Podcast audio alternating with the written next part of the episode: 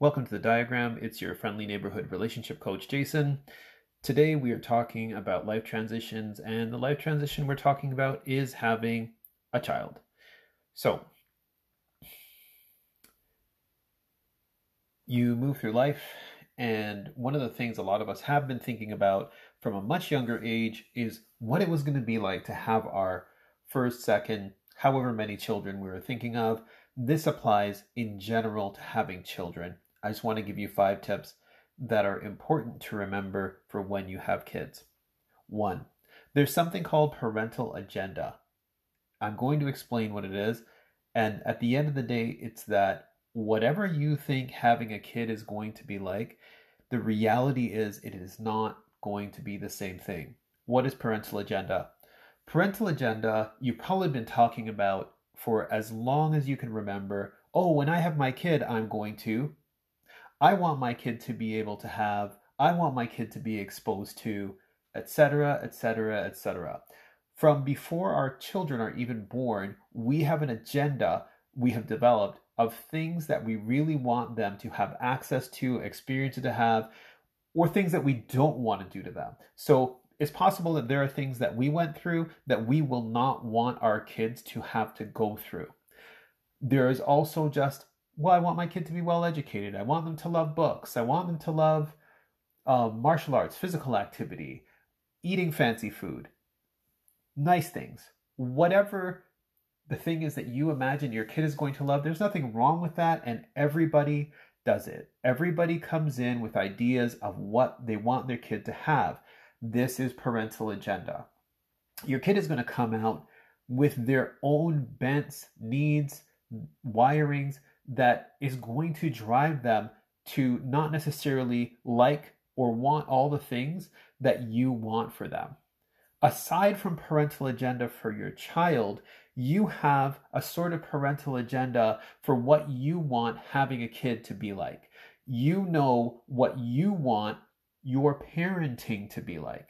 Now, that said, because your child is not going to be what you expected, and I would go ahead and say that your partner is probably not going to be exactly how you expected them to be when you have the child.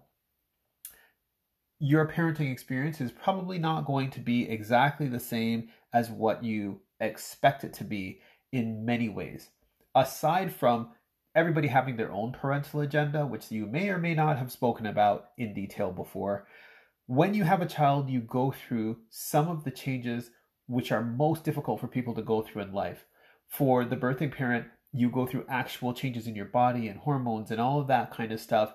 And then, as soon as the child comes, for most parents, overwhelmingly, there's sleep deprivation for the birthing parent and their partner. So, whether you're the child's mother or whether you're the the other parent, you go through not sleeping how you used to. Even for the annoying parent who seems to sleep through all the feedings and all the awake and whatever, it still affects quality of sleep. So you have two people who are sleep deprived trying to do their best to be parents and be partners, and things tend to go sideways. It's important to know this and understand this. A lot of time when I work with people, instead of telling them to read the pregnancy book or the parenting book first, I tell them to go read about sleep deprivation so they can understand what they're seeing if they or their partner is going through a lack of sleep. So, just some things that will be different than what you expected them to be when you're having a kid. That's number one. So, number two, now that you know that things are going to be different, I want you to think about being curious about your child, about your partner, and about yourself take note of things that you really are enjoying and they're enjoying and things that are making them uncomfortable maybe. It might be people that they don't want around the kid or people that they do want around the kid.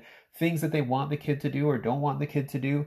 These are things that you need to we all need to remain curious about. We need to be ready to find out about who we really are at this phase of life versus who we thought we would be. That's number 2 number 3 be careful who you talk to.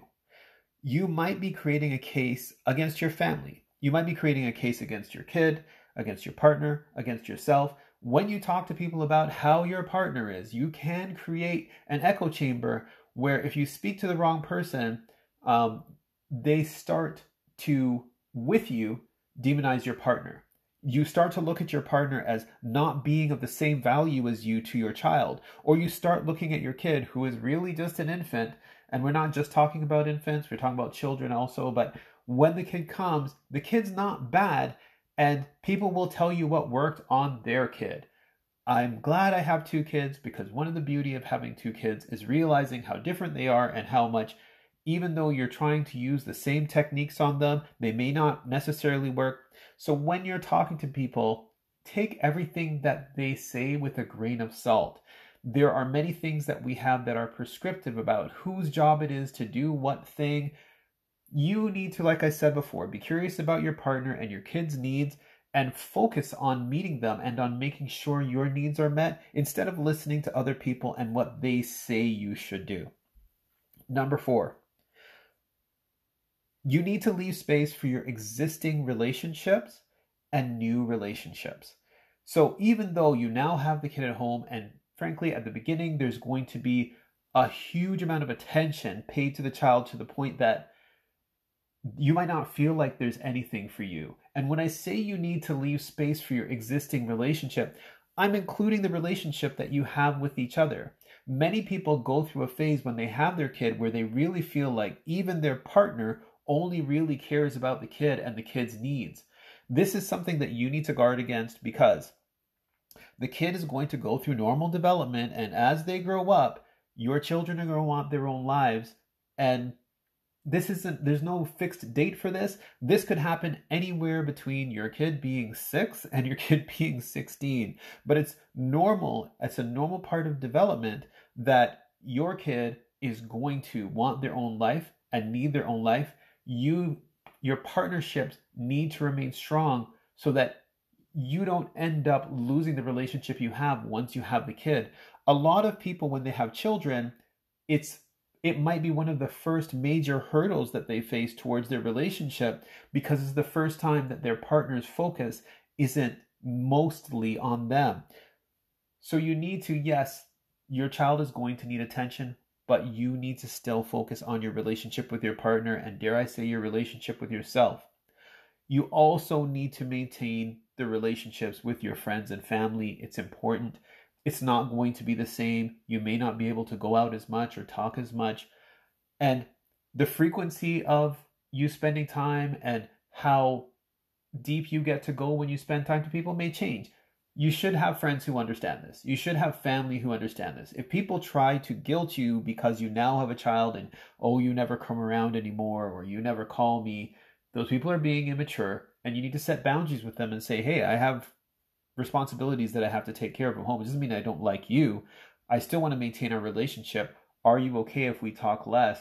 Because that's just a reality for me. It's a hard boundary to set with some people, especially if those people are your family Parents are infamous for this, but you do need to set that boundary for the health of your partnership and your parenting relationship. Number five, the five to one ratio that I have talked to before about in relationships, how when you want to have a healthy and prosperous relationship, studies have shown that a five to one ratio of positive to negative interactions is what's needed to maintain this. This does not have to be major things, but there needs to be more to your relationship than just, oh, you didn't do this right, or you forgot to do this thing. I need you to do this. Why didn't you do this? We need to have positive interactions with each other. We also need to have those positive interactions with the child.